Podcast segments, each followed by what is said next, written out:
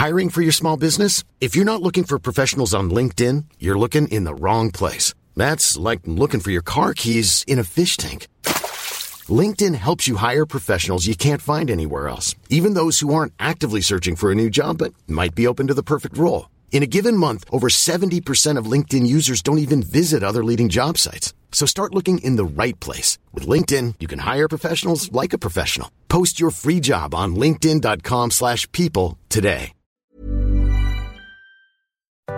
Remember leaving the house and going to stuff? Well, it's back, because Great Big Owl is bringing some of our favourite shows to the London podcast. Life is full of what-ifs. Some awesome, like what if A I could fold your laundry? And some, well, less awesome, like what if you have unexpected medical costs? United Healthcare can help get you covered with Health Protector Guard fixed indemnity insurance plans. They supplement your primary plan to help you manage out-of-pocket costs. No deductibles, no enrollment periods, and especially no more what-ifs. Visit U H one dot com to find the Health Protector Guard plan for you.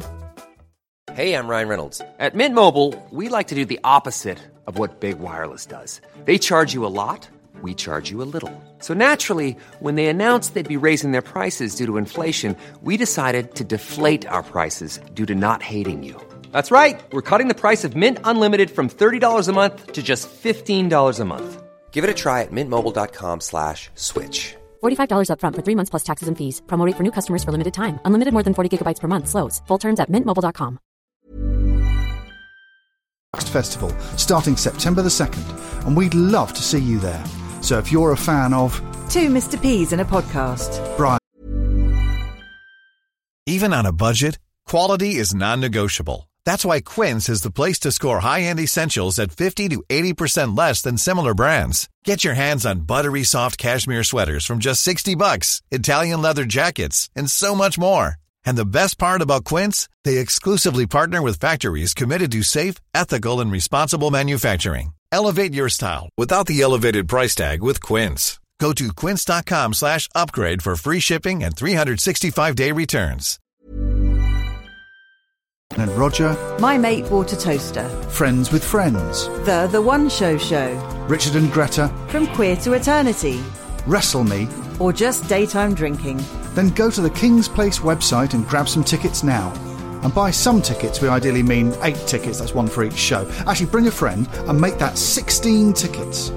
Great Big Owl, the only podcast network with the audacity to ask you to buy sixteen tickets in one go. But we'll be thrilled if you just buy one. The following podcast is a member of the Great Big Owl family. This will certainly have an adult theme and might well contain strong scenes of sex or violence, which could be quite graphic. It may also contain some very explicit language, which will frequently mean sexual swear words. What do you like listening to? Um... Chart music. Chart music.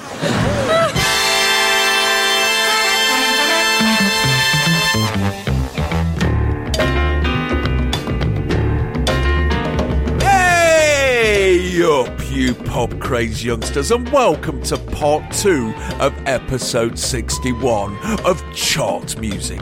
I'm your host, Al Needham. With me once again are Sarah B. Hi, hi. And Simon Price. Hello, hello. So, on the block for this episode is July the twenty-fifth, two thousand three, and I'm not going to lie to you pop crazy youngsters right now, I'm feeling like a cross between a high court judge and me mam when I took her in for her first curry. She said that I wasn't to worry if she didn't like anything, as she already had a pan of chips cut up her own waiting for her just in case. I'm, I'm oblivious to this era, and I'm fearful of this era, not going to lie. What have you got um, cut up waiting at home for you if you don't get along with this Top of the Pops? My wrists. I mean, it's a bit stupid because it's it's still Top of the Pops. It's still pretty much the same format. It's still number one. Still number one. Sort of. Asterisk. The, the acts that are on tonight, then, then you know, there's very little that's shit in this episode, I have to say. Mm. But I don't know fuck all about virtually any of them. Mm-hmm. So my first question to the panel is, what is the difference between the music of two thousand three and the music of today? Because to my mind, this episode could have gone on last week. I think the answer is very little. Mm. And that may just be a function of us being old farts who yeah. can't differentiate the minute differences and shifts in pop. But I do think it's an objective, uh, sort of real fact that sort of new trends and, and changes in, in music have slowed right down. Yeah. Probably from the late nineties onwards. And yeah, you could pretty much parachute most of this episode into twenty twenty-one, yeah. and very little of it would seem particularly anachronistic. I suppose things that have come along since include, you know, that kind of mumble rap stuff mm. that you'd probably expect to see some of that going on in a more modern episode, kind of emo rap and all that business. But yeah. other than that, boy bands, you know, will always be with us, and dancehall, Jamaican reggae inflected hits, and the sort of token metal thing. And if you sort of make the uh, comparative leap backwards from twenty twenty-three, sort of eighteen years earlier than that, which would be what, nineteen eighty-five? Oh my God, so much is, it would have changed, wouldn't it? So yeah, there's there's probably a certain kind of recirculation and recyclement of of sort of influence that is now the the sort of churn of it. Is steadier, maybe. Mm. And there's kind of more cross-pollination now between genres, and genre is composting down and down and down. Mm. But, you know, that was happening here. Mm. It's a tricky question. That's an imponderable, which I'll have to ponder for a bit longer. Mate, I only said it to delay having to go through this episode, so you know, just tell me to fuck off and we'll get on with it. All right then, Pop Craze youngsters, it is now time to go way back to July of two thousand three. Always remember, we may coat down your favourite band or artist, but we never forget they've been on top of the pops more than we have.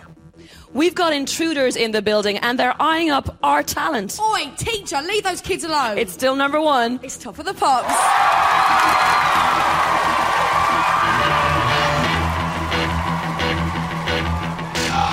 It's half past seven on Friday, July the twenty-fifth, two thousand three, and Top of the Pops, as is its wont in its waning years, is on its arse.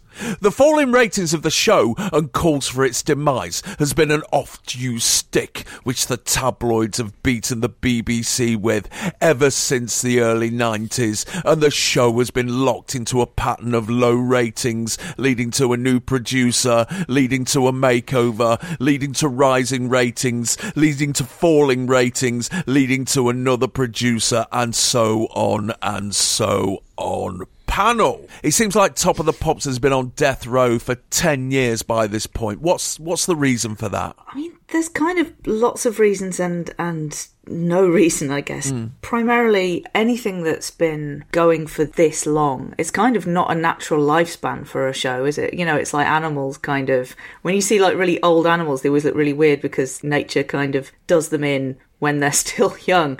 The show's been going for forty years and it sort of lost its way in that profound and irreparable way that long-running mm. things generally do. It's like the centre cannot hold. Whatever you're doing, if you've been doing it for so long that, like, nobody who was involved in it at the start is still involved, that culture has changed, every element has changed, and there are such forces being brought to bear on it that, like, nothing can survive that pressure. It's like The Simpsons has now been bad for mm. longer than it was great, and its legacy is completely secure, and it will yeah. always have been a great show. But, you know, it, it is not what it was. And the same thing has happened to Top of the Pops, really, is that everything about it has changed. And there's a kind of self-consciousness mm-hmm. when you start to focus intently on every aspect of a thing and try to analyse and micromanage what exactly is going wrong and what's right and what do we like and what do we not like, who's the audience, what side of the bed do they get out of in the morning, hmm. how many eyelashes do they have. You can end up sort of destroying things by just over-analysing them. Mm. When you start a thing, there's an innocence about it and everyone is, let's put on a music show, we'll have some bands, it'll be lovely.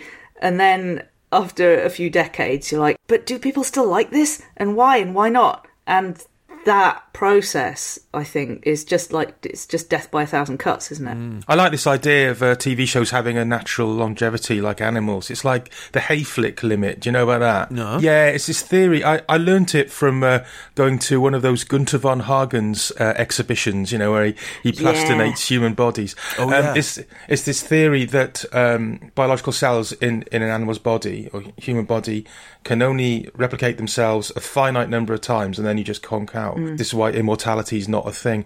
Although there are um, things that do challenge that. For example, lobsters. Lobsters, lobsters yeah, yeah. which which s- some some types of lobster can live to be at least sort of seven hundred until some arsehole catches them and boils them in a pan. But yeah, the hayflick limit for, for television programmes possibly is a thing. I was wondering about Top of the Pops in two thousand three, and it had a few predators out there, as mm. as do lobsters, but the internet was not yet really one of them. Um, no. And the internet was is still in its infancy, and YouTube hadn't even been launched yet, I think I'm right in saying. No. So in terms of getting your f- visual fix of pop, um, the internet really wasn't killing it. But what the internet was doing no.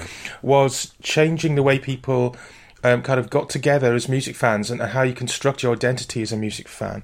Which in the past, it would always be a consensual group effort that you would be a rude boy or a metaler or, or a hip hop kid, but you would be doing it kind of in definition against everything else that was going on. And it was in the context mm. of everything else that was going on. It would still have a nod to the rest of the world and be part of that world. And it was much easier by the early years of the millennium to consume your music and to construct your tribal identity. Mm. It's not just the centre cannot hold. The, the, the centre wasn't even there and being looked at. It, you know, Top of the Pops was yeah. originally central to, to culture, but it sort of didn't play that role anymore. So once upon a time, you know, it would gather everything in, all these genres, every genre, every little scene, it would gather in the sort of most popular versions of that and then amplify them and make them more popular again, whether you're, you know, a jangly indie band like Orange Juice or a horrible heavy metal band like Motorhead, mm. it would still have the function of taking you to that, that next level and then bringing you into the homes of people in shitty little towns who don't get to see gigs. Yeah. And I, I think that that had kind of gone by the millennium, I really do. Top of the Pops was one of the B B C's flagship shows, alongside things like Match of the Day and Panorama, but none of those other shows got fucked about with as badly as Top of the Pops did. Mm. By the time Top of the Pops had moved out to Fridays, the charts had moved from Tuesdays to Sundays, which meant the charts were even more out of date by the time it got on Top of the Pops. Yeah, because I suppose C D U K on I T V would, would be less than twenty-four hours after Top of the Pops, but dealing with a brand new chart. Mm. Because essentially C D U K was using the midweek chart, wasn't it? You know, they yeah. sort of a spoiler for the you know the Sunday That's evening right, chart. Yeah. So yeah, absolutely. Yeah. Um, in the fast-moving world of pop, um, I, I suppose Top of the Pops was looking pretty stale by the time Friday came yeah. around. Yeah, yeah, and of course with Countdown U K, when that became a thing, it turned out that bands were more interested in being on that than they were on Top of the Pops, because if you can get your shit out in front of the kids on a Saturday morning just before they're going into town with their pocket money, it, it's a better situation for them. That's a very clever bit of programming. Mm. It's weird how it becomes. You know, it, it's just it's not cool anymore. I mean the. The kind of the great thing about it is that it was never cool in some way, but it kind of was by default, mm. I think. And yeah. I mean, it's very snazzy at this point, but the trouble is, as we know, as we have experienced in, in our careers, once you start trying to chase an audience and pander to them, like people know mm, when they're yeah. being pandered to, yes. like even, even dickheads know when, you know, they go, wait a minute, you're pandering to me. Yeah. I don't like it. Yeah. Um, so yeah. it's kind of, it's just turning that way, and that's, you know, it's kind of in the, the, the death spiral of... It's it's the Poochie stage of Top of the Pops, isn't it, this? It really is. They've rasterised this episode of Top of the Pops by ten percent. However, there has been a steady hand on this tiller for the past six years, and his name is Chris Cowie. Born in Sunderland in nineteen sixty-one, Chris Cowie went to Ryhope Comprehensive School, where his English and drama teacher was Malcolm Garrett, who came to national attention in the mid-seventies when his school production of the David Essex film Stardust made the cover of The Enemy and was filmed for an episode of the London weekend art show Aquarius. After the broadcast of that programme, Gerry was approached out of the blue by a viewer called David Putnam, who persuaded him to pack up teaching and get involved in T V. After Gerry landed a job as a researcher at Tyne Tees, he would regularly get former pupils, including Cowie, involved, and in nineteen seventy-nine Cowie was filmed and interviewed at his night job, DJing at the local Mecca Ballroom for Tyne Tees' new pop programme All Right Now.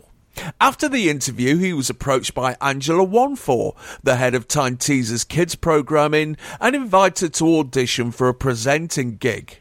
He was immediately picked up by the station and given the job of co-presenting Check It Out, a local bi-weekly youth show, which is best known nowadays for the interview with Public Image Limited, which they commenced by showing the band a film of local band The Angelic Upstarts being interviewed by Cowie as they took a stroll along the Tyne, where they accused John Lydon of selling out and being an old man, called Public Image the worst band ever, and stated that the Sex Pistols would have been a hundred times better with Jimmy Pursey as their lead singer, which led to Lydon tossing his mic at Cowie and walking off set, and also effing as well as jeffing. After All Right Now and Check It Out wound down in nineteen eighty-two, Gerry was given the job of producing a new nineties pop show for the brand new Channel four, The Tube. And while Cowie was still working as a presenter, he also became a trainee researcher on the show, and by the mid-eighties had worked his way up the ranks to become involved with tube specials and outside broadcasts.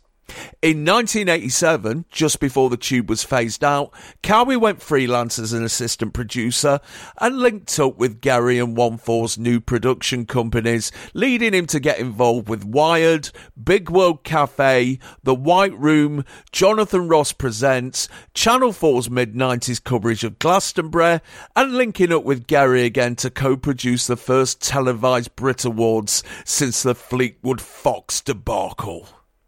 In the spring of nineteen ninety-seven, while he and Gerry were working on creating a T V version of the Pepsi chart show for Channel five, he was approached by the B B C to take over from Rick Blacksell as the producer of Top of the Pops and rescue a programme that was on the verge of being axed. Once installed as the new boss of the Pops, he reinforced changes that had already been set in motion by the interim producer Mark Wells, such as phasing out the practice of celebrity guest presenters and replacing them with a pool of Radio one D Js and C B B C presenters, and getting acts to record performances in the studio in advance before their new singles had been released in order to use them when they actually made the charts. He also scrapped Red Hot Pop by Vince Clarke as the theme tune in preference of crashing straight into the first single of the night. More importantly, he clamped right down on videos unless absolutely necessary, telling record companies that if they wanted their acts on the show, they would have to appear on set or not at all. This culminated in the most complaints ever made for an episode of Top of the Pops in December of nineteen ninety-seven, when he was told that the Teletubbies, who had got to number one that week, would be unable to appear in the studio because they never left Teletubby land, leading Cowie to play the video for only forty seconds at the end. Yeah, fuck you, Tipsy Whipsy, or whatever the fuck you're called. In May of nineteen ninety-eight, he commissioned a new-ish theme tune, a drum and bass version of Whole Lotta Love, a new, cleaner, sixties-inspired branding, which he plastered all over the set.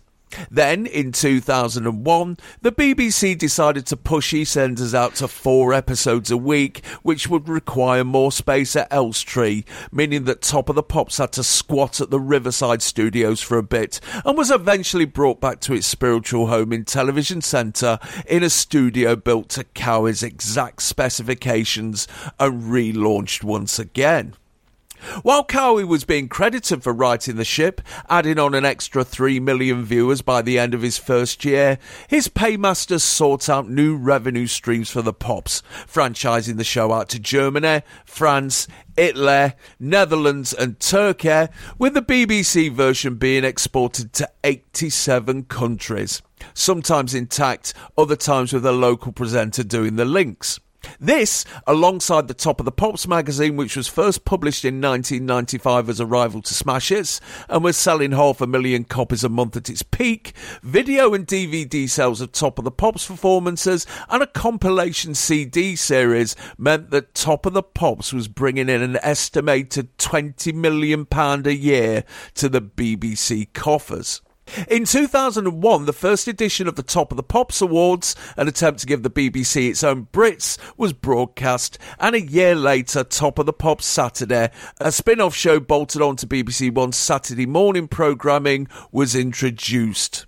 However, by the summer of two thousand three, the viewing figures are dropping again, and Cowie has been making noises about more wholesale changes. He's already said that the top forty is full of crap because they're dictated by record companies and no longer fulfills its role of providing a list of the most popular singles in the country, possibly due to the deployment of Judy Zook's satin tour jackets. In an era where twenty thousand single sales can bag you a number one single, he's pushing for the charts to be determined by the value of sales as opposed to volume, and for radio plays to have more of an influence as they do in America. So yes, Chris Cowie, a man with a with a rock solid pedigree, and also someone who clearly got what Top of the Pops was supposed to be all about. Um, in the interview for The Guardian to commemorate his first year in the job, he said, "The most important thing about Top of the Pops is that it's B B C One at seven thirty prime time. I remember watching it as a kid, and your dad would like something, your mum would like something else, my brother and sister would like other things. It's real family viewing." Well, is it? Is it now? Mm. First of all, there's so much to unpack with that whole backstory of Gerry and Cowie. Yeah, I know. Sorry I waffled on, Pulp Craze Youngsters, but I had to get all that shit out. Because the footage of the uh, of, of the Ryhope Comprehensive, which is uh, um, just outside Sunderland, um, their, their production of Stardust, um, directed by Mister Gerry. Yeah. Um, it's it's there. I'm sure you'll put it on yes. the uh, on, on the on the playlist. Oh, the playlist most definitely. For the, for the, but yeah, um, if you watch it, I mean, first of all, you got Russell Harty introducing it. And I, I don't get it. I don't get why N M E and I T V are so interested in this. It's what schools do or did. Mm. I suppose you can compare it to all the fuss over the Langley Schools Music Project, if you remember that. So uh, yeah. for those who don't know what, that, that was uh, in nineteen seventy-six and seventy-seven, there was a school teacher in rural Canada called Hans Fenger, who got the children to record these enthusiastic but very lo-fi versions of songs like Calling Occupants and Help Me Rhonda and Space Oddity, complete with all the sort of guileless bangs and crashes of a typical junior school orchestra, um, but performed with this real joy and charm. And, and the tapes were rediscovered and released as an album in two thousand one, and it kind of went viral, and it's now considered a masterpiece of outsider music. And it was actually performed live at the Royal yeah. Festival Hall in two thousand two as uh, part of David Bowie's Meltdown Festival with London school kids, uh, instead of uh, what they should have done was get the middle-aged survivors of the seventies recordings. That would have been amazing. yeah. But the point with Langley Schools is um, it was discovered decades later, and therefore it served as an evocative mm. time capsule, which might have been the case with the Ryhope Comprehensive Stardust if the tapes had been discovered years later. But what I don't get, I'm really amazed that N M E and I T V gave a shit at the time. What's What's that about? Well, before that, they'd done a production of Tommy. Right. And I think on both occasions, they, they did the stage show before the actual films came out. Oh, right, okay. I think Gerry was seen as stereotypical seventies trendy teacher. Oh, God, isn't he just? Yes. Fucking hell. Yes. By the way, there's loads of wrongness in that Ryhope thing. I mean, they, they stage a New Faces panel show, and there's a girl group who are billed as the Ronettes, but they sing to Do Ron Ron, which is a Crystals song, and that really annoys me for a start. Oh. But the panel has this limp-wristed gay stereotype on it, which everyone in the audience finds hilarious. And there's loads mm. of sexist objectification of the sixth form girls, right? And yeah. the I T V crew isn't exactly innocent of that. There's lots of lingering on the girl group from the neck down. Yes! And, and then they interview them about their outfits, and one of the girls explains, Mister Gerry got a special person in to decide what we should wear. White jumper and a black bra so it shows through. Ew. Black hot pants, black boots and black fishnets. Fucking hell. A special person, eh, Mister Gerry? A special person. Mm. Wasn't Jules Holland, was oh, it? Christ. I, I guess it's interesting in hindsight in terms of television history because of that kind of Macam mafia that emerged from all this. And first of all, Gerry yes. getting a job in T V and then him handing out jobs to some of his former pupils. Yeah, why don't we have fucking teachers oh, fuck, like that? Yeah, exactly. Including Cowie, of course. Uh, Cowie's in the cast of the Ryhope Stardust. Yes. And he's, don't you think, to look at even, he's very much Gary's mini-me. Mm. All right, so he ends up as exec producer of Top of the Pops. I've got to say, I can't hear the name Cowie without thinking of Calatili Sisters on the day-to-day, when she goes, and it was a rather Cowie night for the pound. It stood at three point nine against the German Bordello. That's at point five against the Portuguese Starling and down one hundred against the bitch. Chris. Yes, exactly. Oh, and that, and uh, also on on uh, YouTube, and I'm sure you'll give this to the P C Ys on the playlist as well, is the um, that version of, was it called Check It Out, the show? Yes. It's basically nosing around. at, at this point, um, Cowie looks like Bobby Ball, yes, doesn't he? Yes, very um, much so. And obviously, I don't know about the rest of you, but obviously I'm on Rotten's side yes. here. Oh, total stitch-up, wasn't it? He's been fucking ambushed by Cowie and Mency from the Angelic Upstarts, who, by the way, doesn't look very punk with his nice centre parting. No. um, but... But they, they think Rotten's sold out because his new band isn't punk and because they've moved on and made their music more complex, mm. which is bollocks. I mean, I'm I'm on Team Rotten all the way. Yes. Uh, oh, incidentally, Cowie's co-presenter, if you close your eyes, sounds exactly like Lauren Laverne, which is disconcerting. I, I suppose she would, obviously, coming from, from that town. But yeah. He's not averse to nobbling a famous act, as as we're going to see mm. on this episode, actually. Ah. Mm. Something very similar happens later on. Mm. I think the thing with uh, the thing with Cowie is he's he's that sort of very confident chancer and hustler of the sort I'm sure we've all met a hundred of in the industry. Like, they're not all called Crispin.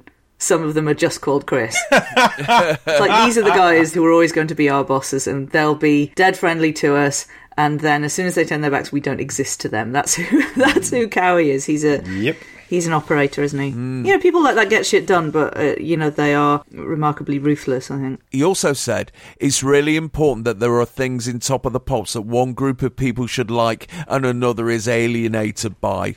Then it swaps round. The reason the programme is doing well is because we embrace that idea that pop music is diverse. Top of the Pops, to some extent, is a programme for people who don't necessarily like music. Don't necessarily buy C Ds, and who aren't necessarily still part of youth culture. But if they only dip their toe in the water of that culture once a week, they watch Top of the Pops. Now, these are very fine words, but they're buttering no parsnips with me. And it's all down to the B B C's decision to move Top of the Pops to Fridays. We can't move away from it, because when that happened, the concept of family viewing is, is just gone, mm. because your mum's always going to want Coro on. Yeah. In two thousand three, the highest rating programme in the country was the episode of Coronation Street where Richard Hillman, the Weatherfield mass murderer, drowned. That got nineteen point four million viewers, and that is a colossal yeah. amount for this century. You know, England's got to lose in a final for those kind of numbers nowadays. Yeah, I guess they weren't even trying to compete on a level footing with Coronation Street. They weren't even no. thinking, well, some people will just almost on a coin toss decide which to go for. Mm. It's very much, all right then, Coronation Street has millions and millions of viewers, and we'll just skim off another three million off the top who are yeah. pop kids. Yeah. You know. As his comments for people who still want to dip a toe into music, well, he's talking to someone like me in two thousand three, and people like me in two thousand three are either already in the pub on a Friday evening or getting ready to go to the pub. Friday night is not a night for watching telly. No. You've got, you've got to have a major life-changing event to keep me in the house on a Friday night. Were you watching it, Sarah? Because we're, we're slightly different ages, and yeah, you know. I don't think I was. Um... I don't know what else I was watching. I mean, I wasn't watching Corrie at that point, but um, I used to, you know, that was a thing that I, I saw when I was a kid because everybody watched it. But, um, yeah, no, I, I I wasn't. I just, I don't know, it said nothing to me about my life at that point, I guess. Mm. I mean, he's a solid choice to oversee a music programme, but the problem is, it's Top of the Pops, which is more than a music programme. Judging by the interviews he's given since he took over, he's clearly a paid-up member of the Campaign for Real Music. Although the insistence on live performances has been relaxed, he's, he's clearly not keen on miming, is he? There's a video on YouTube of him uh, g- giving viewers a guided tour of, yes. uh, of the Top of the Pops studio, which is quite revealing, isn't it? Yeah. For a start, I quite like... I mean, he's obviously been given a big budget because yes. everything everything behind the scenes looks the same as front of scenes, as it yeah, were. Yeah, it's a bit yes. weird. Everything's white plastic. No more darkness. Yeah. Unless the, unless the darkness is on. Yeah, yeah, exactly. Yeah, yeah, David Stokes wouldn't be able to give his usual spiel about the, the darkness in the corners of the screen here, because there isn't any, no. yeah. It's a bit sort of Corova Milk Bar from Clockwork Orange meets the exactly. Mondrian. It's a bit Mondrian as well, yeah.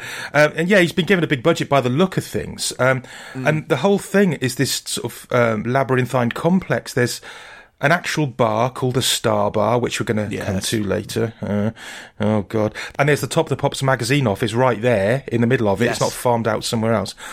and as he's walking about, he, he has got that trendy teacher energy, hasn't he? He's got that Phil Redmond energy of middle-aged men with in a yes. suit but with long hair, which is always a bit of a red flag. Yeah, and jeans, yeah. yeah. Um, there's a bit there's a bit where he goes into the control room and he fades up a bit of Puddle of Mud, who are that dreadful third-wave grunge band. Puddle of Mud with two Ds. Yeah, yeah. And yes. and, and he goes, pretty good, huh? Which, uh, which it, it yes. plainly is not. And uh, oh, and he makes a point of telling us that one of the Top of the Pop stages that night will later be hosting one of my favourite bands. I saw them the other night, Foo Fighters. Mm. yes, yes, Dad, you're very trendy, we get it. Yes. It's all a bit weird, this, isn't it? It's like, hey, gang, welcome to my gaff. Mm. People are very at ease now with the, the whole branding thing, which I first started to become cognizant of when The Maker went under. And it's like, well, they kept mm. the brand alive artificially for like a month. yeah, thanks. By keeping yeah. the, the adverts bit, yes. wasn't it? It was the um, back Muso page, bit, yeah. Yeah, the Muso bit. And kind of grafted it into the N M E with the logo on it, which is like, do you remember that time when they, they managed to grow a human ear on a guy's arm so that they could, like, yeah. they could yeah. like transplant it onto it? So it kind of gives me the heebie-jeebies a bit. I just sort of have brand P T S D from that. So it's like, ah, oh, it's the Top of the Pops brand. Oh no, it's it's basically it's all over at this point. Yeah, I don't know. I, I suppose what he was doing was, was kind of in, in that respect was similar to what Conor McNicholas was doing with N M E, in you know turning it into this monolithic brand that, that went across several platforms. And Yeah. I, I think it's quite mm. clever, you know. He's he's made it into this syndicated international franchise. Yeah, he's he's IKEA-ified it. Yes, it, exactly. It's, it's, it's, flat pack it's, yeah, yeah. it's flat pack. It's kit form. It's modular. It's so mm. you, they had exactly the same stage, exactly the same backdrop, whether it's in Germany or Italy. So if a band couldn't make it to the London um, studios, they they could perform in one of the Continental studios, and the footage would be patched into the main show, which I strongly suspect happened in one of these cases we're going to see, by the way.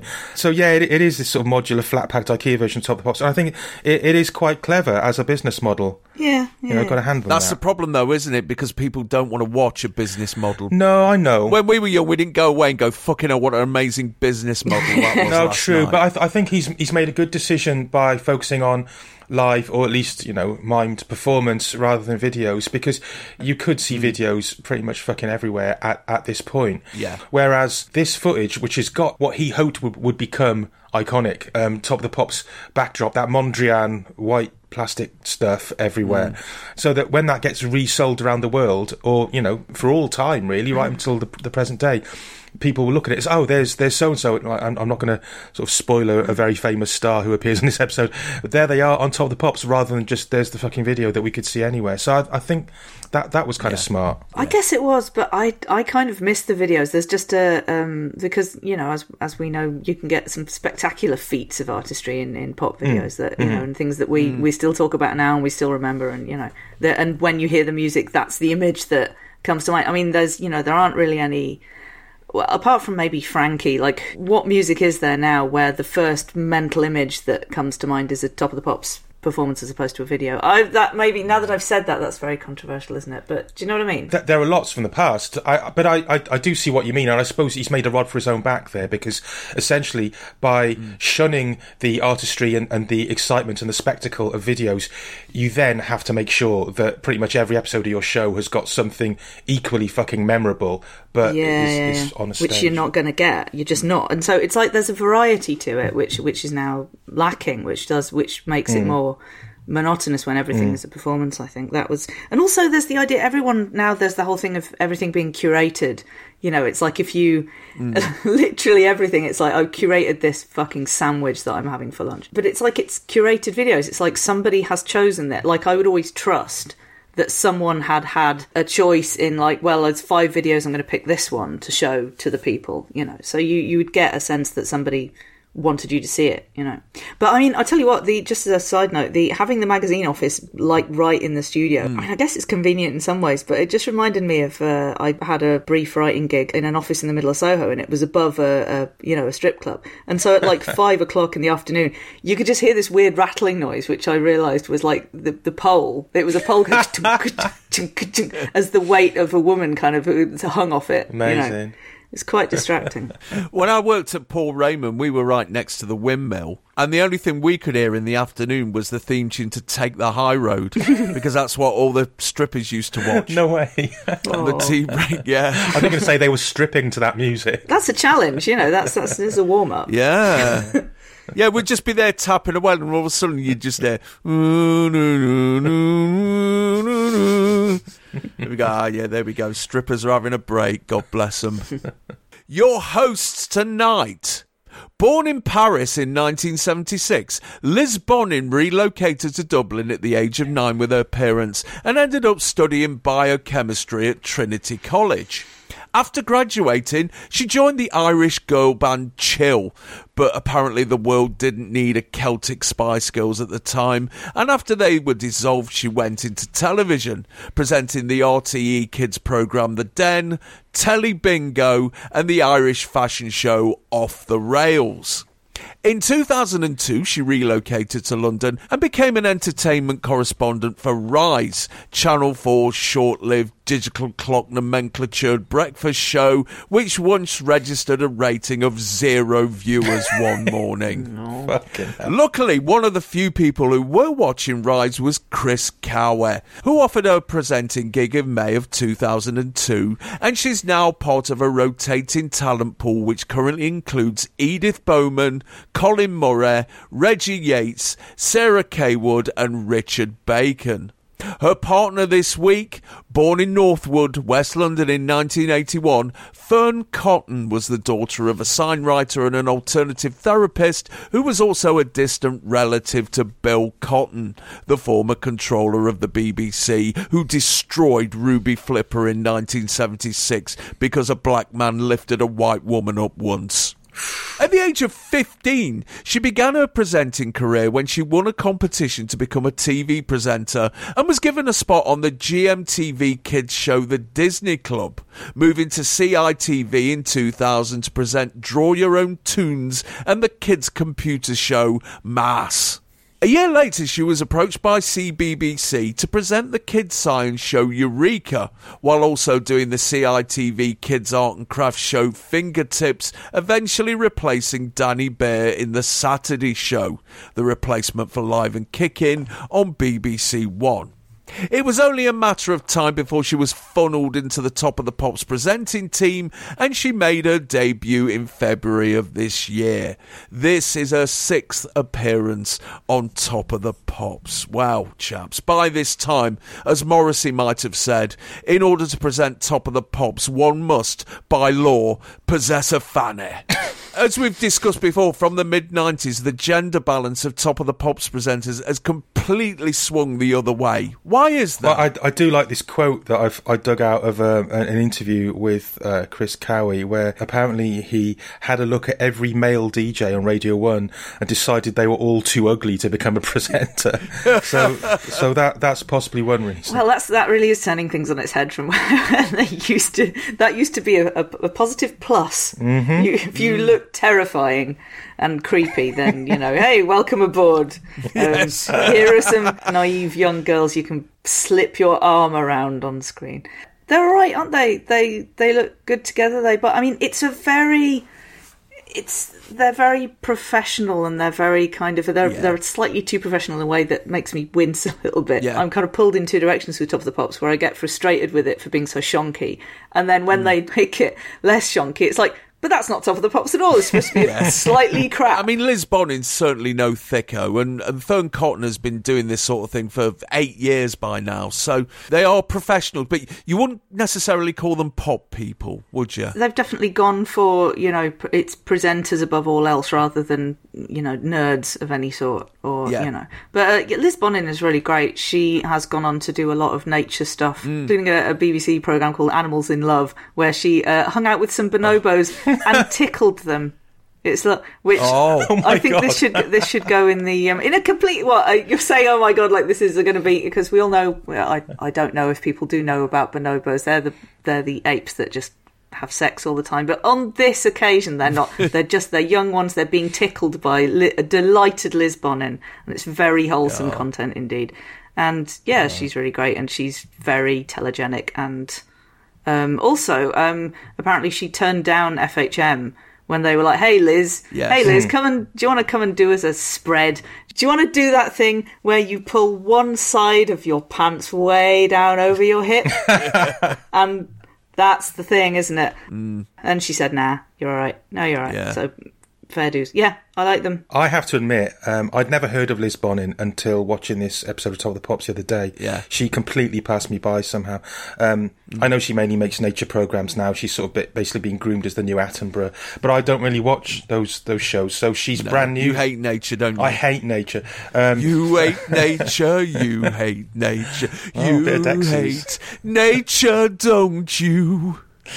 God, once we, see, once we popped, we can't stop with the Dexys references last episode. Yeah, so she's brand new to me, but I've got to say, I could not be more impressed by her. Um, mm. I mean, for a start, there's her backstory. Yeah, she's mixed race of West Indian heritage, um, yeah. Trinidad on her mum's side, Martinique on her dad's side, and growing up mixed race in a country as white as Ireland, I can't even imagine. I mean, people shouted the N-word at her on the streets in Dublin when she was mm. a kid. And wow. to, to have the strength, not only to come through that, but to actively put yourself in the public eye, takes a sort of streak of steel, I would say. And we've seen mm. what happens to high-profile women of colour in the media repeatedly of late. I mean, with yeah. the, the way Alex Scott and Naga Manchetti have been treated. So there's there's that, for, mm. for starters. And, you know, Liz Bonnin is just, she's obviously really smart. And obviously just really sound. I mean, she also, mm. as well as the bonobo thing you mentioned, she made the B B C documentary Meat, A Threat to Our Planet, and, and she doesn't mm. eat meat. She does loads of environmental campaigning, and she publicly had a pop at Boris Johnson over single-use plastics. So, you know, she put mm. her head up above the parapet there. She publicly supports Black Lives Matter and all of that. So, you know, she's obviously really sound. Yeah. And on this Top of the Pops, she's a warm, likeable presence. It doesn't hurt that she has that Irish accent in which yeah. she she could basically read out a statement telling me that I've been sentenced to death and it would still sound lovely, you know.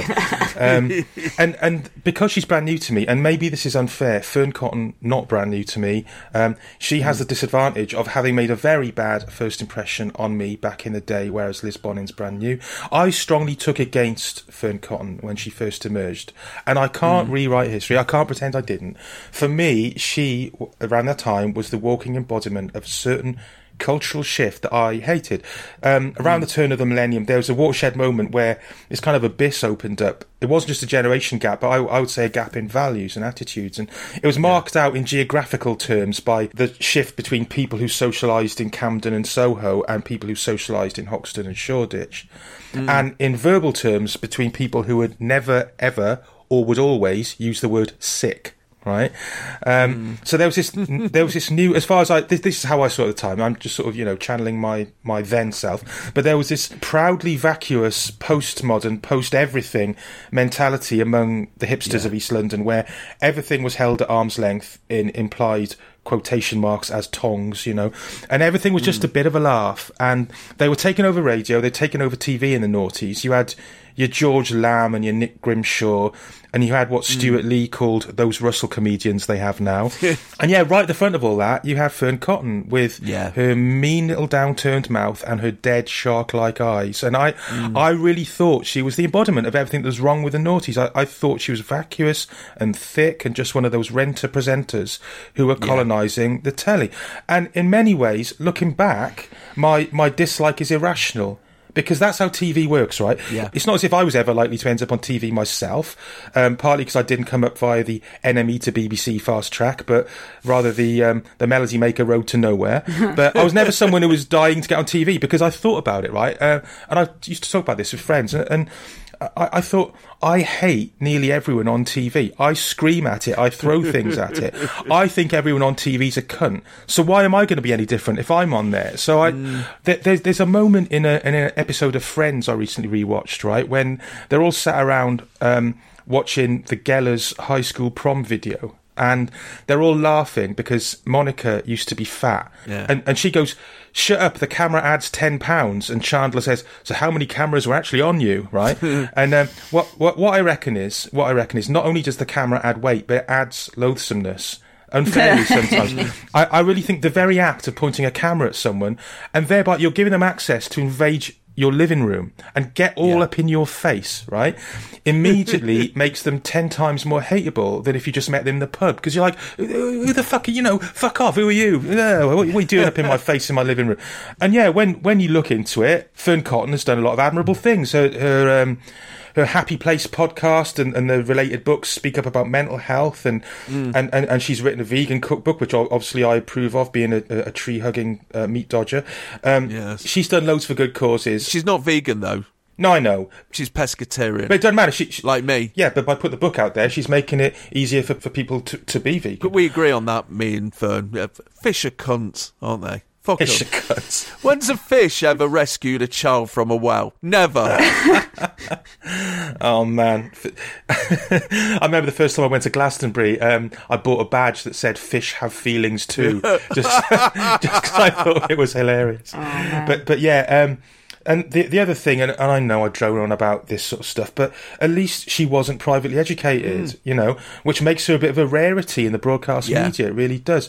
And plus, on a humanitarian level, we have to feel pity for her regarding this sentence on her Wikipedia page. Yes. Oh, no. Cotton dated Ian Watkins, frontman of the band Lost Prophets, in two thousand five. Oh. I mean, just when you thought Billy Piper had some horrors lurking yeah. in her back catalogue of exes. Yeah. I really, um, I, I really, I did want to say, like, it, it doesn't matter. It's not like she's ever going to hear this, but I hope she's okay. Yeah. I really do.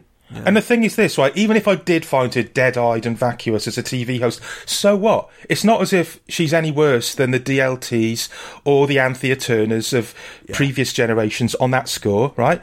So I'm, I'm not going to say that I've made my peace with her to the extent that I'll ever willingly watch or listen to any of her shows for enjoyment. But, you know, I can just make the decision to quietly avoid her work without getting so enraged by it as I was at the time. Yeah. And so I, I, I do regret going so overboard and, and letting it get me so annoyed at the time. Not mm. that she'll ever have been aware of my ire or even my existence, you know, but I want to apologise. Sorry. Once you start apologising. Yeah, when does it end? It's like, I know she's caught me on a good day, going? You know what I mean? Because I, I, another day I might have doubled down, but, you know, there we go. No, it's true though. You can just, and it sounds really wet, isn't it? It's like, well, if you don't like it, you can just not look, you can just turn away. But it is true. You can just go, it's all right, you know, go go live your life um, and I'll live mine and, and we good. Well, now more than ever, if it's nineteen seventy-seven, it's a different matter. But, you know, now you can just not, not watch stuff. Satisfying your musical needs tonight. Benny Benassi, The Coral, D-Side, Beyonce, and the official Top of the Pops Top twenty. But first, one of the songs of the summer. It's Wayne Wonder. For all the ladies.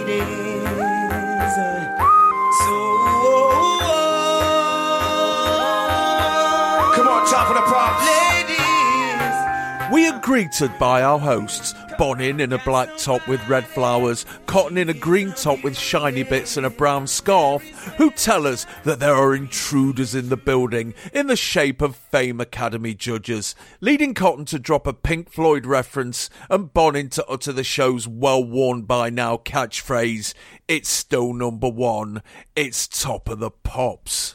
We're then thrown into the tenth and penultimate Top of the Pops theme, the drum and bass remix of Whole Lotta Love by Ben Chapman, which has been going for five years now. I mean, they really should have done a dubstep remix of Yellow Pearl after this, but, you know. Yeah, nice bit U K garage. Mm. I mean, already we're you know only sort of fifteen seconds into the episode, and there's quite a lot that's annoying, isn't there? Yes. I mean, mm. for a start, Cotton can't even get the Pink Floyd lyric right, which no wow, wow me up. And yeah, these kind of sinister figures, that man and woman they cut to, as if we're meant to know who they are. It's just mm. assumed, but we'll come to that. But um, the, the thing with the, oh. the, the credits, the um, Whole Lot of Love, is that halfway through it, they spoiler the whole show yes. uh, by telling you what's coming up. Now, Al, I know uh, you know the kind of twists and turns of Top of the Pops history inside out, and there were certain phases in the sort of classic era when yes. they did this. I don't like it when they do. I, I don't think any of us do, really, do we? No, no, no, no, no. I like the surprise of somebody I, I don't fucking like and it's going to piss me off when they come on. Yeah. You know? Yeah, because, you know, after that, there's going to be something that you do like. Yes. If your tagline is, it's still number one, it's Top of the Pop, stand behind that and go, yes. right, what we have chosen for you tonight, you're going to like enough of it that it's worth your while. And, yeah. you know, the point is that, you know, we know what we're doing. Yeah. It's just such a disappointment where it's like, no, don't touch that dial. Well, I literally just put the show on. It's, you know, yeah. seven thirty-one yeah. and two seconds. Like, no, no, no, wait, wait, wait, don't go away. I'm not going anywhere. What? During my Top of the Pops watching phase, I used to be absolutely militant about not looking at the telly pages in the in the newspapers because they'd spoiler it and say, oh, here's who's presenting uh. it and here's two or three people that could be going on. It's like, no, I don't want to know. You did the Likely Lads thing, but with Top of the Pops. Exactly, yes. Yeah. Exactly. Yeah, I mean, it's like everybody, you know, we, we've all squeezed a Christmas present occasionally, but that's you don't open them all on Christmas Eve unless it's, you know, unless you're in yeah. some Scandinavian countries where that's what they do. Yeah. Yeah, and also these two, that also is a mark of, of, of kind of weird desperation. Like, here mm. we've got something completely different for you. Yeah. That isn't anything to do with Top of the Pops. Like, well, mm. I, I thought I was going to watch Top of the Pops. What? Yeah, it's yeah. almost like saying, um, uh, this is Top of the Pops and it's number one, but if if you don't like it, um, there's other yeah. stuff here. It's really yeah. sort of needy. It's so needy. Yeah. And yeah. and do you think they're just shitting it because, you know, it's uh, Coronation Street starting on the other side? Yes. And that's purely, you know, uh, the fact that Bonnin and uh, Cotton are stood there announcing the start of Top of the Pops means that there'll be some people on the sofa saying, oh, Oh, yeah, that's uh, Coronation Street time, time to switch over. Yes. So they're sort of leaping in there. No, no, no, don't go anywhere, please. Yeah. You know, is, is it is it that? You know, I guess it is. I feel bad for them too, obviously, being in that position, having to toe that line, you know, and say that and mangle that line. Yeah. Because they're good, aren't they? Bonnin and Cotton. They're all right. No Simon Bates, though. So I miss the authority and gravatar of Bates. He'd certainly tell you not to watch Coronation Street because it, it may contain northern swear words. To be to be fair, he is prettier. Eventually, they introduce us to one of the songs of the summer, No Letting Go by Wayne Wonder. Born in Buff Bay, Jamaica in nineteen seventy-two, Von Wayne Charles began his dancehall career at the age of fifteen as a member of the Metro Media sound system. After coming to the attention of Sly Dunbar, he eventually linked up with King Tubby and recorded a slew of records, including a cover version of Rick Astley's Never Gonna Give You Up. Okay, no. But when Tubby was shot dead in nineteen eighty-eight, he eventually linked up with the producer Lloyd Pickout Dennis and recorded his debut L P, No More Chance.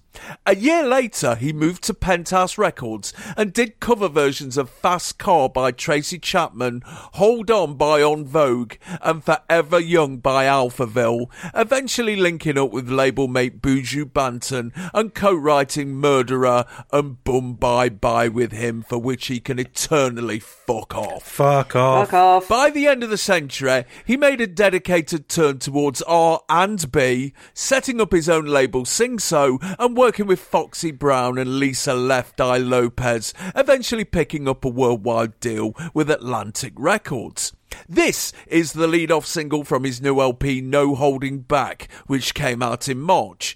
It crashed into the charts at number five a month ago, spent three weeks there on the bounce, then dropped to number seven, but this week it's nipped back up again to number three, and here he is on stage. One of the five stages in the Top of the Pop studio, actually, mm. all named after crew members, and Wayne and his chums were on the biggest stage of all, called Chris, after Chris Cowie. For God's sake. Chris.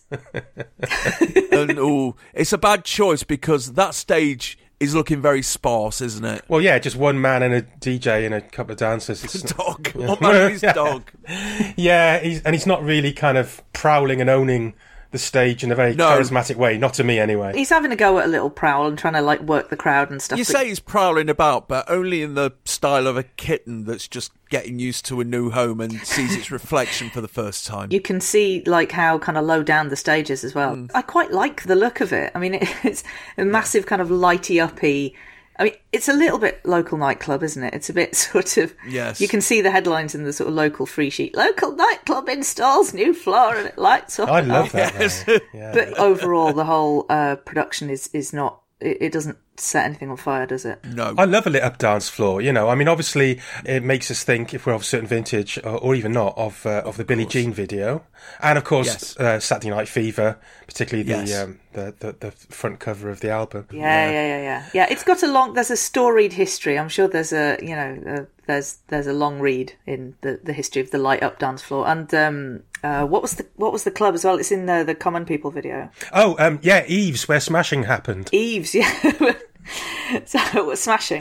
Yes, uh, and I, I dare say that we've all been to clubs where smashing happened. Yeah, yeah, yeah. That that is where um, where the Common People video was filmed, and yeah, I loved it. That was uh, the main selling point. Apparently, it was um, where um, Christine Keeler used to go with Profumo on, on their sort of secret right. dates in the sixties, or at least that was oh. part of the selling point. And she'd like put a chair in the middle of the dance floor and sit on it. Funny, yeah, yeah, yeah, exactly. Yeah, yeah, yeah. Storied history is great, but um, yeah, and Wayne Wonder is, is kind of a, a very small footnote in, in this now. It's funny watching this, seeing this guy who um, clearly by his, his sort of chart position and and his uh, status at the top of the show uh, was at least fleetingly a, a big deal because, you know, as I said, it was my job in two thousand three to have a handle on what was going on pop wise, but I've honestly never heard of him until we looked at this episode. No. I saw the name and my first thought was, you know, Stevie's son, like like. Damien yes. Junior Gong Marley or, or Enrique Iglesias. Yeah. But, uh, no, he was called Wayne Wonder because he spent lots of time at school sitting there and pondering things. Right. And, and reasoning. So and Wayne Ponder staring at the stars. Would have been, would have been yes, yes. And Lazarus. Should have been called. Yeah, sadly, he's got nothing to do with uh, what we must call the ebony and ivory hitmaker. But um, yeah, the, the name, it does sound like a piss take, doesn't it? Like some really on-the-nose yeah. comedy character from a second-rate sketch yes. series. You know, like somebody who's watched the day-to-day and thought, oh, uh, we can do that. And they, I know, yeah. we'll call a pop star Wayne Wonder. That would be hilarious. Oh, it's like somebody, yeah. or maybe, uh, you know, a friend of Philomena Kunk, who's like, right. no, I've, I've yeah. been, no, I had a wonder about that. And I thought it was shit. yeah. Um, the mm. other thing about this set is um, is that he's got on a sort of blue and white tracksuit, which kind of really coordinates, yes. but also with the kind of general blandness of the track and the performance serves as quite effective camouflage. Yes. You know, so you can hardly tell there's even anyone there, visually as well as orally. Uh, he's in a blue Puma tracksuit and a white T-shirt, looking very sports casual. Yeah. He's gone and got himself an urban starter kit, hasn't he, which consists of some decks... Uh, a D J with dreadlocks and movable arms to do all the gestures they do when when they put on a record and got fuck all else to do for the next few minutes. Yeah. And uh, two honeys with a Z on the end in uh, batty riders. Yeah. Very tight cycling shorts. I mean, if it, if it had a bit more pocket money, he could have could have got himself a bouncy car and some youths doing some graffiti on a wall and then spinning on their backs. Or indeed a bouncy castle. Yeah. Yes, that'd be even better. It's funny you mentioned it being a starter kit and, and, and being uh, uh, uh, budgetary issues because Puma, right? Uh, all right, it's all about perception and, and maybe I'm not a sportswear aficionado anyway, so I'm the wrong person to ask, but I always thought Puma was a bit kind of third division. Do you know what I mean? Yeah, well, it's mm, we, we could spend hours talking about okay. this, Simon. Ever since K R S One had a go at M C Shine for wearing whack Puma sneakers, I've always been an Adidas boy. So, yeah, I, I understand what you're saying. Yeah. At least it's not fucking Umbro. No, but the thing, that's it to me. Um, Puma is only just a step above what your mum gets you for Christmas when she's got it wrong. Yeah. And she's just... Gola. Yeah, or she's gone to, like, Woolworths and got their own brand thing that's got two stripes instead of three or whatever. Yes. Um, oh. There's a really good article about this in the Beastie Boys magazine, Grand Royal, which is yes. really hard to get hold of now, but um, somebody's archived most of it online, um, about the birth of Adidas, or I'm going to say Adidas, Adidas, right? Because that's what yeah, we said in the seventies, and that's what Run D M C say themselves. Yeah. Um, and Puma, because it was two brothers, a bit like Lidl and Aldi now, isn't it? It's these sort of feuding yes. German families. Why aren't you fighting each other over the difference between Lidl and Aldi? Exactly. That's coming. That'll happen. Trust me. Yeah. You boys and your sportswears. Just as long as it's Velcro, I'm I'm good. Like, I, I don't understand why Velcro has not. It's one of those things. It's like, you know, finally we've got the electric car now, but it took a really long time because it was being sort of suppressed and everything. Who was suppressing mm. Velcro? Velcro is yeah. the best. It, it's the, the big shoelace. The best. That's who's suppressing it. Big shoelace. Big shoelace. Big shoelace. That's who. Fat lace. Anywho, Wayne Wonder, that guy, you remember that guy? Um, yeah, so, yeah. Shall we get onto the song? Yeah. Okay. It's um, so based around um, the very solidly head-bopping Diwali Riddim. Yes. Um, by um, I love it when white people say Riddim. That's I'm not. Yeah, but it would be whiter still for me to say Riddim, yeah. wouldn't it? I think we should lean into it's it. Based on the Diwali rhythm, I believe. I, I think we should say it in the whitest way possible. We should really lean into the whiteness yes. here. Do you just say Riddim, or do you really commit and go Redeem? Oh. Um, I I don't know. I would refer to Corrupt F M on right. on on this. However they would do it, mm. you know, based on Diwali Riddim, uh, which is a loop, a loop created by a Jamaican producer, Stephen Lenker Marsden. Yes, well done. It's something that you kind of can't, it's really hard to fuck it up because mm. it's just a solid thing. Yes. Um, this actually would appear in two weeks' time as the foundation of Uh-oh, brackets, Never Leave You, close brackets, by Lumidee, right. which is the famous one where it's sort of slightly out of key but in a really compelling mm. way. And mm. that was massive. And, um, you know, if you don't twitch one muscle or another to it, something has gone wrong. Yeah. And you should probably see a doctor. Um, and also this, it, it would form the uh, backbone of Rihanna's debut single in two thousand five. Yes. So in a couple of years' time. So yeah, Pond Replay, yeah. But which is a fucking banger. Uh. Get Busy by Sean Paul. Get Busy by Sean Paul, yes. Um, uh, feat, sorry, feat Sean Paul, sorry, obviously, yes, of course, to yeah. give him his full name. Yeah. um, I mean, basically his, the Naughties are the Naughties feat Sean Paul, yes. let's get it right. You know? and yeah. and they were better for it. The thing with that... With that Riddim, um, if uh, I'm, I'm going to say Riddim, that Riddim um, is that yeah, it was inspired by the Indian Feast of Lights, Diwali. Yes. So I don't know how exactly, maybe sort of Bollywood kind of. Are we saying Diwali right? Oh, are we? Diwali. I don't know. But yeah, the thing is, there was there was um, a whole compilation. Yes. In two thousand two on Greensleeves called Diwali, all using the same beat, which. I mean, I'm trying to imagine, I've, I've not listened to it, but imagine listening to that all the way through. Mm. And the thing is, No Letting Go is on there. Yeah. So it's already a year old by the yeah. time it's a U K hit. So if this is the waters you're swimming in musically, if this was your thing, mm. you must be thinking, oh, fucking hell, not this not this Riddim again, I don't know. But most notoriously used a year later in Dirty Kafar by Sheikh Terror and the Soul Solar Crew. Which was yes, oh, which was a, uh, a a jihadi rap video, which basically stated that Tony Blair, George Bush, uh, the B N P, and Ariel Sharon should be chucked on a massive bonfire, and nine eleven was dead good, and there should be more of it. Right. Mm. Uh, but the problem is, it's a fucking tune. I mean, bad people, good music. Yeah. Hey, man, you've got to separate the art from the artist, man. Oh. Yeah, I mean, this is very soft and weedy and um, nothingy. Oh, yes. Very slight. Very slight. It's meant to be a sort of lovely kind of sit on the beach, think about your woman kind of thing. But it, it, yeah. Mm. Also, it's a bit... The, the point isn't the lyrics, obviously, but like... well, because yeah, there's nothing to the lyrics. Oh, lovely lady, I like you. Oh. It's fucking colon, isn't it? Kick in the sun. Yeah, girl, I'm so glad we've dated. Oh, wow, you old you old charmer, Wayne. Um, Mister Yeah, Ponder. Why haven't we mated? This sounds a little bit... It's a bit of a confusing thing as well, because it's like, oh, we're in love, we're sitting on the beach, we're drinking daiquiris, it's all good. But there's trouble in paradise. They say good things must come to an end, but I'm optimistic about being your friend, though I made you cry by my doings with Keisha and Anisha, but that was back then. Doings? Fucking hell. That's such a non-R word, that is. My non-R used to use that word all the fucking time. Whenever she ran me a bath when I was a kid, she, she'd always used to say, oh, make sure you go all round your doings. Sorry, carry on. So is he is he just sneaking in? He's just slipping in a little confession of infidelity there. Well, no, he's bragging on. Um, Inter. The song just goes to show that reggae and its offshoots have absolutely withered on the vine by the turn of the century. You know, if you discount Sean Paul. I mean, he was expected to be a breakout reggae dancehall star in the nineties, but he's gone and taken the R and B shilling here, hasn't he? And from now on, reggae is just going to be something that you can bolt onto your record or your mobile phone advert for a bit of urban credibility.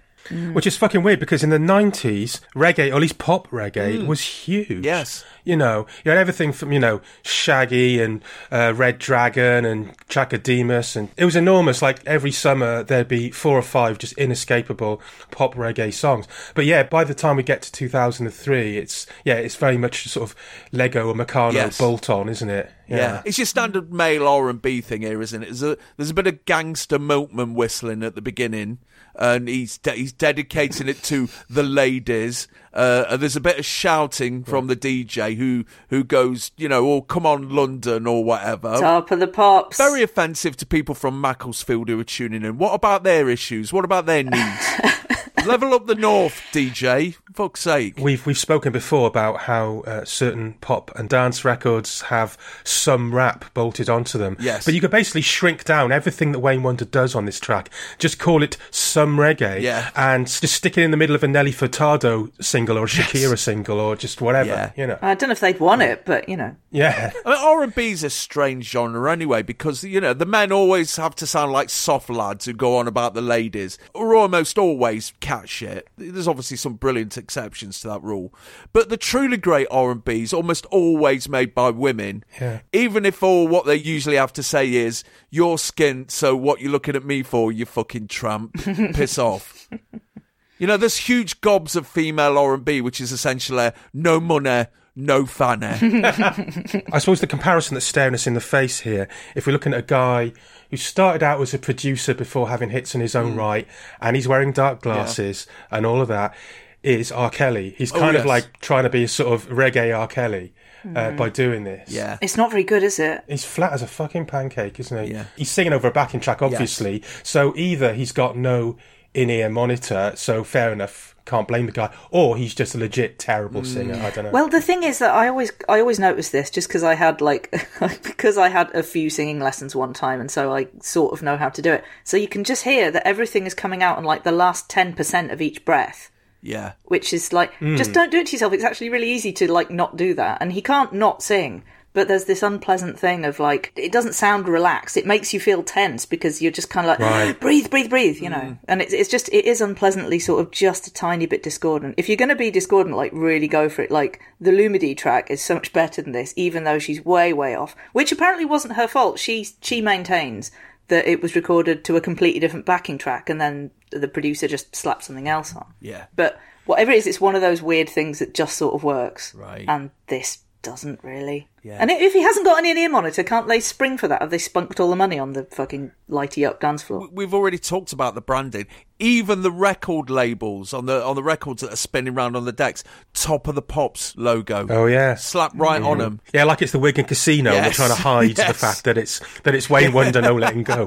That potted history though, Jesus Christ. King fucking Tubby reduced to producing Stock Aitken and Waterman songs at the end of his life. Fucking breaks your heart, man. Like the whitest thing. King Tubby meets Sonia Uptown. But, you know, Jamaica did have this kind of long tradition of doing yes. that, going right back to people covering the Beatles, you know, like Marcy Griffith doing that brilliant version of uh, Don't Let yes. Me Down.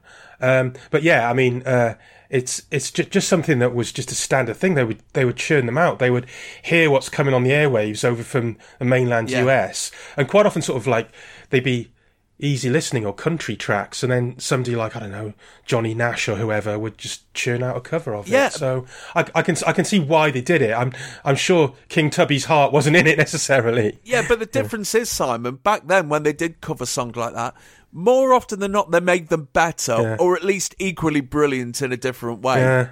As pedestrian and generic as the lyrics to this song are, um, at least they're a cut above something else in his back catalogue, which you have touched mm. upon. Boom bye bye in a batty boy head, rude boy no promote no batty man, dem haffy dead, this not a deal, guy come near we, then his skin we, we must peel, burn him up bad like an old tyre wheel. Uh, so that's you know. not from No Letting Go, that's from the, as you mentioned, the notoriously homophobic single Boom Bye Bye by Buju Banton, which uh, Wayne Wonder apparently wrote. So if that's true, Wayne Wonder can, once again, absolutely go fuck himself. And uh, yeah, I think maybe we've uh, wasted plenty of our breath on, on the arsehole already. Well, I mean, he did say in an interview, Buju Banton said, mm. the standard get-out clause. Number one, the Bible reckons it. Right. And number two, oh, it's about a paedophile, actually, that was in living in the area. Oh, no, no, no. Yeah, so there you go. So he's conflating gays and paedophiles. Oh, that's okay, then, as long as he's only conflating somebody's yeah. sexuality yeah. with crime. Great, yeah, yeah. Fine, that's fine. Anything else to say about this? Um, the D J... Um, yeah, God bless him.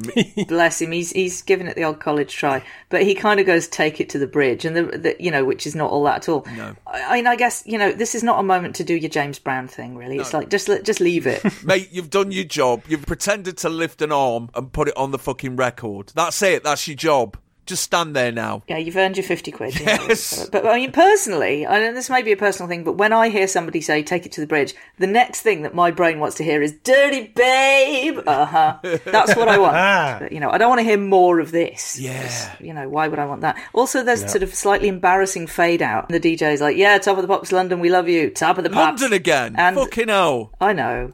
It's it's where they were, though, to be fair. Yeah, but they all do that, though, don't they? I know, it's terrible. We all feel terrible about it. Oh, yeah, people have gone out on stage at Glastonbury and said, London! Oh, well, that is embarrassing. Which is quite funny, actually. But, yeah, there's that sort of slightly uncomfortable moment of, like, demi-silence while Wayne brings the vocals to a close and the D J goes, Tab of the Pops! London, we love you. And then everyone just like, oh, is it over now? Okay, yay! And, yeah, it's just a little bit... It's it's a sad end to a sad start. Yeah, and the reason for that is it's because the song is so fucking slight, but it's got that rhythm, and you just think, oh, well, this is going to kick off any minute now. He's doing his soft arse bit, but it's it's yeah. really going to kick in, and it's going to get proper, and some arses are going to be shook.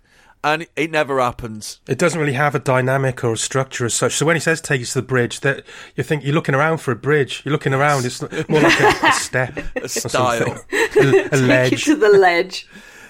So the following week, No Letting Go dropped three places to number six. The follow-up, Bounce Along. There, that's when you have your bouncy castle. Got to number nineteen in November of this year, and he was done as a chart act. By the middle of the decade, he'd gone back to covering rubbish eighties songs in a U B forty style, including a cover of Hold Me Now by the Thompson Twins. Oh, my God. Which was on some Adam Sandler film I haven't bothered to watch. And when he appeared in the Identity Parade of Nevermind the Buzzcocks, he revealed that he had gone into business at home selling yams. He was still gigging and everything, but he was selling yams on the side. Makes a change from T-shirts and knocked off C Ds, isn't it? Well, the trick is to give them away for free, like, you know, the Darkness with their pizza. Just, uh, you yes. know, a bit of free food. Yeah, maybe if he had the Puma logo burned into him or something, yeah. that'd be oh, I good. Think... Like a sort of Halloween lantern just carved in there. Yes. Yeah. I think he was just yes. in the pocket of Big Yam at that point.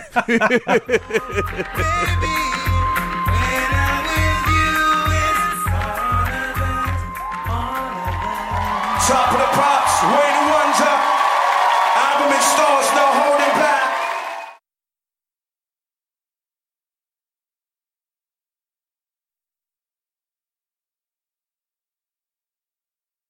Hello, it's Mister P here. And the other Mister P. And we are the hosts of Two Mister P's in a Podcast. The educational podcast where you don't actually learn a thing. No, instead we explore the weird, wonderful and downright hilarious things that happen in school from people actually doing the job.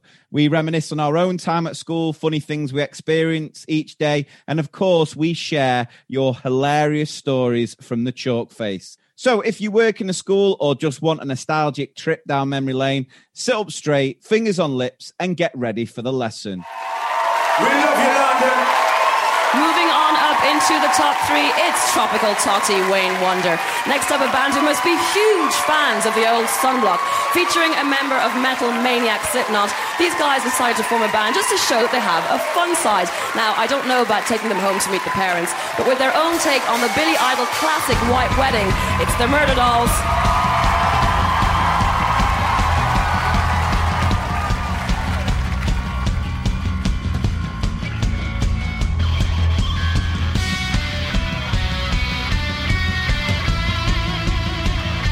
After Wonder gets described as Tropical Totte by Bonnin, she describes her next act as a band who must be huge fans of the old Sunblock and that she didn't know if she'd want to take them home to her parents. It's Murderdolls with White Wedding. Formed in Des Moines, Iowa in nineteen ninety-four, The Rejects were a metal band put together by the guitarist Nathan Jordison, better known as Joey, who had also played in local bands The Have Nots and Anal Blast. In nineteen ninety-five, Jordison was invited to play drums with a new local group, the Pale Ones, who eventually renamed themselves after one of their early tracks, Slipknot. And by the time they finally signed a record deal in nineteen ninety-eight, The Rejects were shelved. By nineteen ninety-nine, with Slipknot's debut L P becoming the fastest-selling metal L P in American chart history and well on its way to going double platinum, Jordison developed a hankering for side projects again and was up for resurrecting The Rejects. To this end, he linked up with Wednesday thirteen, the lead singer of Frankenstein drag queens from Planet thirteen, and Trip Eisen of the New York metal bands Dope and Static X, eventually changing the name to Murderdolls. They recorded a demo, which became their debut L P, Right to Remain Violent, in early two thousand two, and the video from its main track, Dead in Hollywood, featured a guest appearance by Marilyn Manson, repaying Jordison for his appearance in the video for Tainted Love, and it got to number fifty-four over here in November of two thousand two.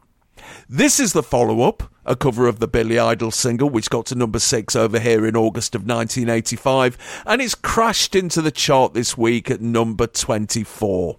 And as they've been in the country last month touring with Stone Sour, another Slipknot offshoot, they popped in to get Summit in the can for this episode of Top of the Pops. So yes, here we go, a prime example of a pre-record job. The Wayne Wonder one was uh, was pre-recorded as well. You can kind of tell by the way they cut back and forth yeah. from the acts to the presenters.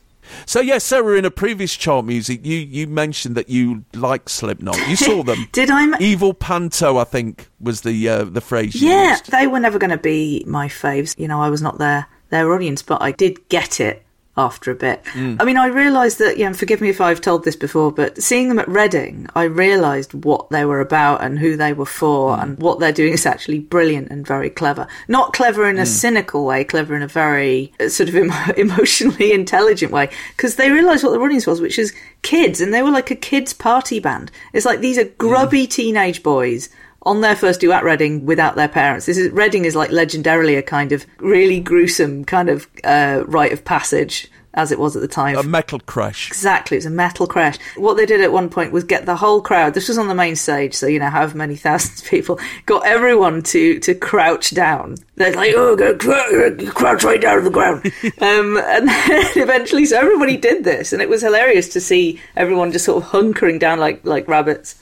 And then, jump the fuck up! And so everyone just sprang into the air. And it was like, this is so perfect. They understood that these are still kids. Yeah. They're still children. They're just sweary, grotty children, lurching upwards into adulthood against yeah. their will. It's play the fuck away, isn't it? It is play the fuck away. And that's there is a great sort of truth in that, because it's like, yeah, adulthood is terrifying, and being a teenager mm. is extremely intense and very frightening in and of itself, and you can't do anything about it. And, like, you know, there are a lot of young people who, who feel that they cannot handle it. They're going to look for, for ways out, mm. which can be very dangerous. And Slipknot was saying to them, hey, it's okay, listen to this shit, do some screaming, connect with other people who, who feel the same as you, and know that we see you and we love you in all your grubby adolescent grottiness, and just try to rupture your throat in some way with the ah of everything, and you'll feel better, you know, and tomorrow will be another day. And I think that's that's really beautiful. That's like life-saving shit,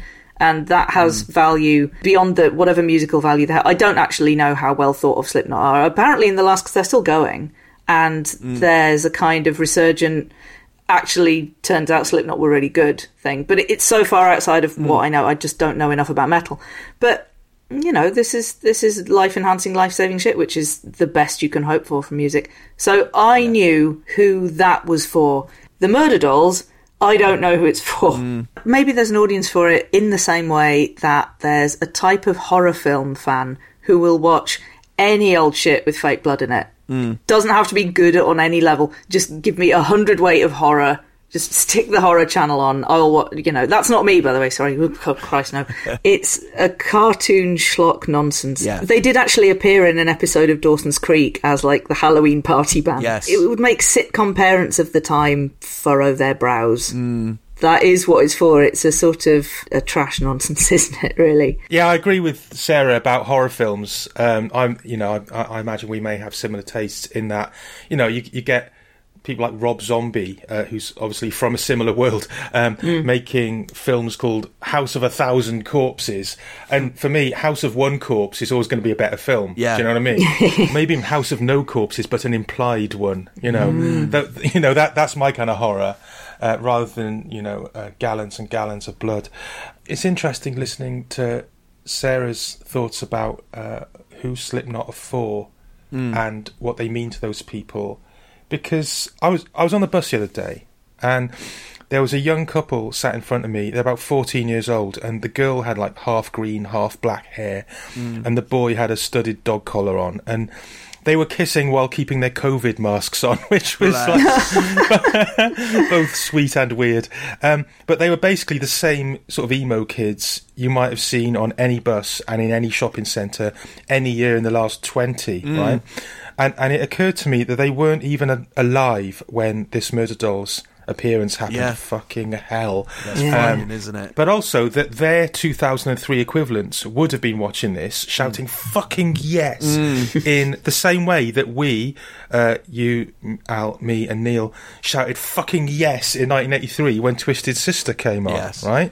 Because there will always be an appetite for this kind of band among a certain kind of teenager, yeah. if they catch them at just the right age.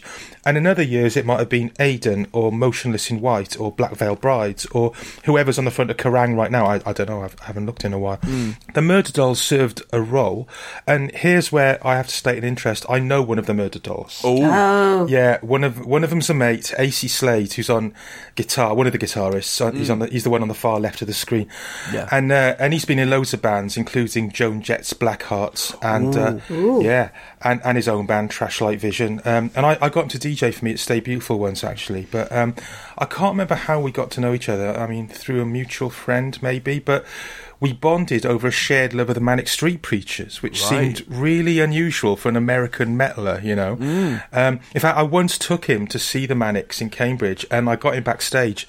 And I introduced him to Nicky Wire, who seems quite excited himself. Uh, and of course he was, because Nicky Wire's from the Valleys, and he's got that inner metaller, you know, yeah. that inner Kerrang kid. And Nicky Wire's always going to be more impressed by Acey Slade from the Murderdolls than if I'd introduced him to the bassist from the Young Knives or the Good Books or whoever. Do you know mm. what I mean? Um, so uh, I, I got in touch with Acey um, about this episode of Top the Pops to see what he remembered about Ooh. it, and his answer might seem a little bit um, confusing and misremembered, but I'll come back to that. Uh, but here's what he said.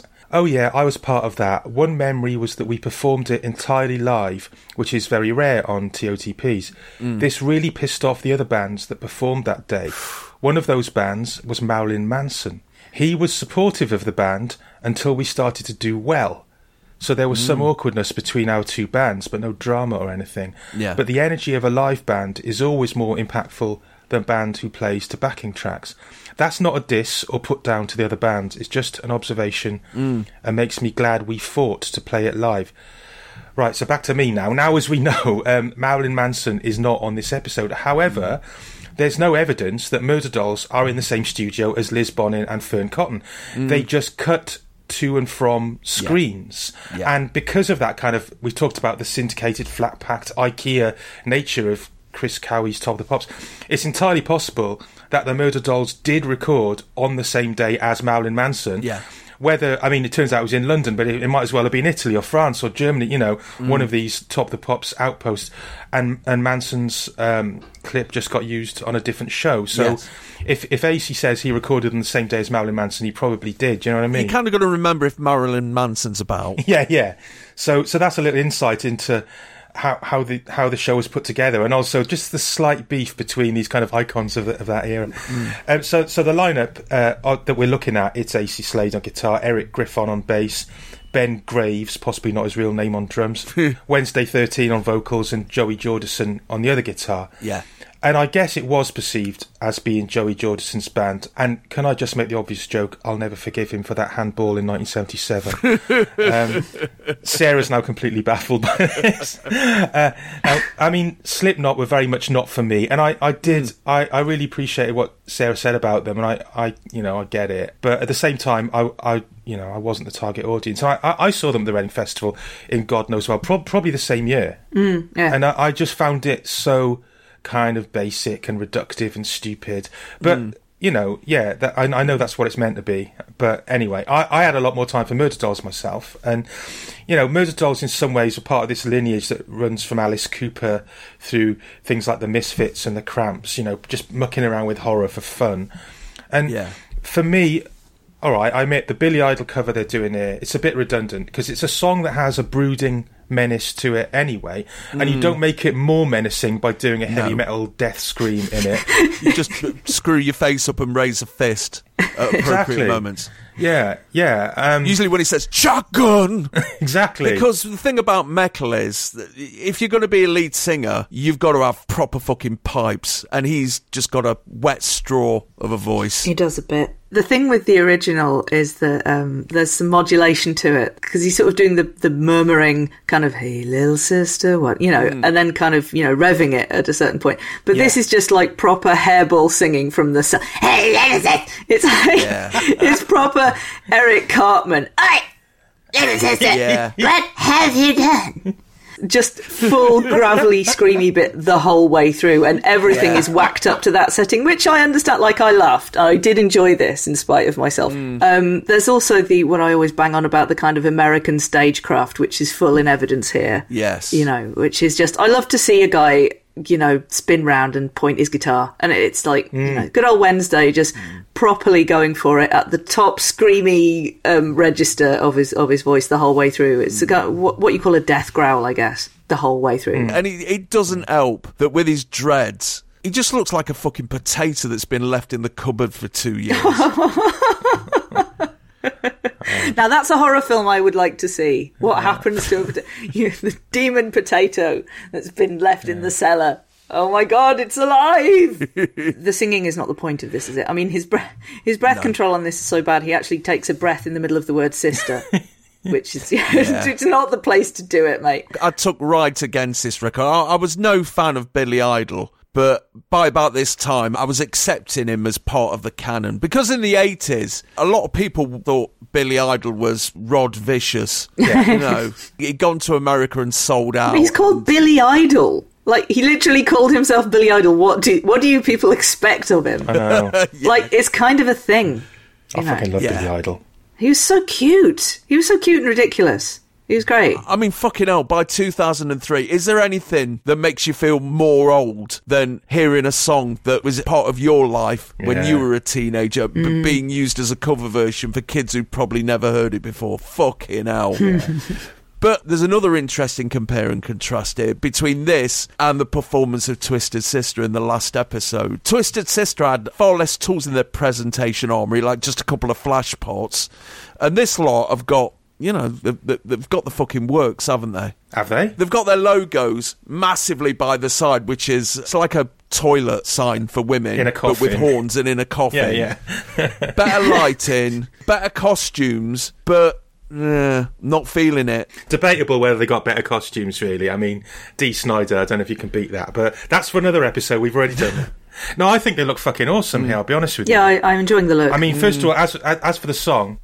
You know, yeah, I, I you know, the, the cover version doesn't do much for me. I, I had more time for their own material. That, that single you mentioned, Dead in Hollywood, in particular. But yeah, I, I, I think they, I think they look amazing. I mean, for one thing, right, black, white, and red is a colour scheme you can't go wrong with, which is a fact that is known by mm. Manchester United, the Third Reich, and the designers of pretty much every vampire movie poster mm. ever. Just black, white, and red. It, it works. And shiny right? black as well. You've been waiting years to compare Man United to the Nazis, haven't you, Simon? No comment. And, uh, and, you know, they are wearing some fucking killer clobber here, I would say. Some Several of them mm. have got the same sort of stack-heeled goth boots I was wearing myself at the time. And uh, yeah. Wednesday thirteen is in this fucking awesome black P V C jacket thing with white piping on it.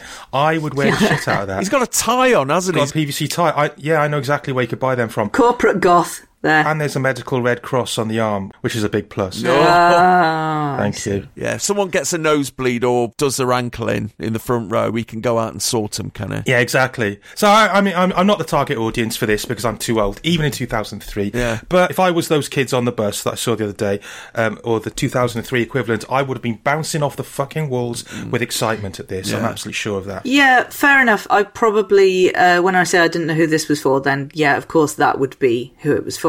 In a similar way to Slipknot, because um, Joey Jordison, who uh, actually passed away last month, um, yeah. uh, I, so I was looking up, you know, kind of the, a lot of tributes to him, a lot of people who, who were very, very sad. Mm. And uh, something that he said was, this was when he was in Slipknot, but he said, our music is so personal. Each person that's bought one of our records, I have something in common with each one of them.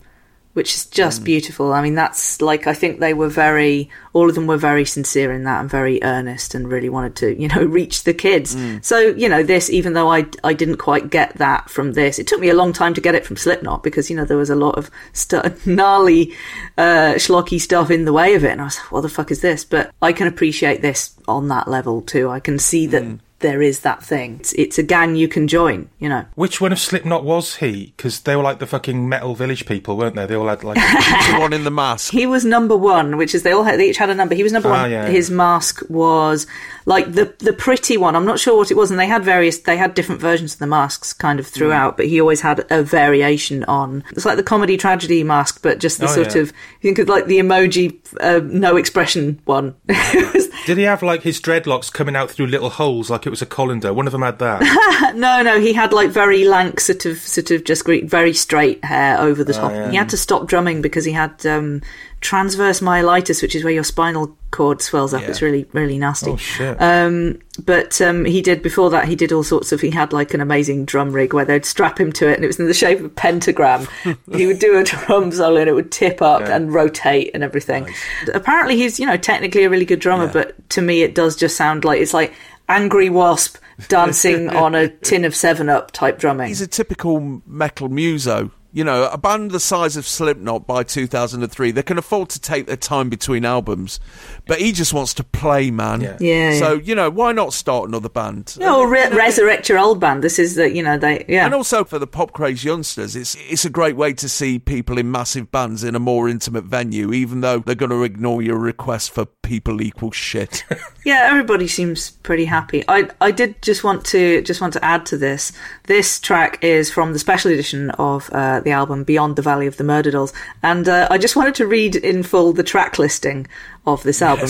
Yes, please do. I can't do the voice. Well, I could do the voice, but then I wouldn't be able to do the rest of the podcast. So, you know, no. Slip My Wrist, Twist My Sister, Dead in Hollywood, Love at First Fright, People Hate Me, She Was a Teenage Zombie, Die My Bride, Grave Robbing U S A, nineteen seventy-six sixty-six, Dawn of the Dead, Let's Go to War, Dressed to Depress, Kill Miss America, B-Movie Scream Queen, Motherfucker I Don't Care, Crash Crash, Let's Fuck, I Take Drugs, White Wedding, Welcome to the Strange, I Love to Say Fuck. Oh my God, Let's Go to War, because the Manic Street Preachers had a song called Let's Go to War just a few years after this.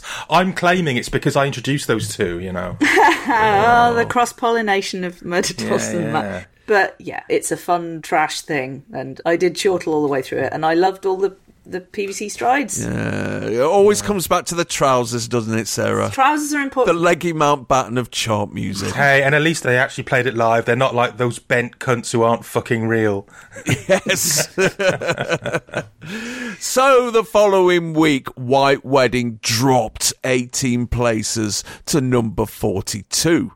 A few weeks later, Murderdolls were put on hold while Slipknot recorded their next L P, Volume three, The Subliminal Verses.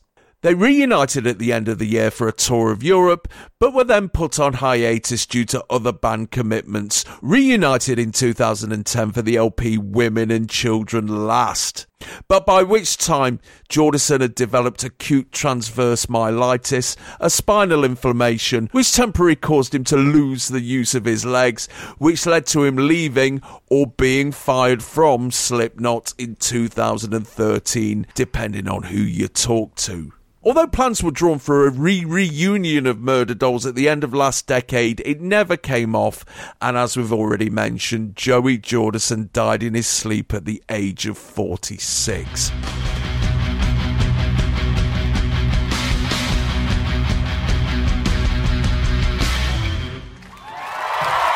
All right then, pop craze youngsters, we're going to lob this manky potato into the compost bin and knock it on the head for a while and come back at you hard tomorrow. So, on behalf of Sarah B and Simon Price, I'm Al Needham. Thanks for listening. See you tomorrow. Stay pop crazed.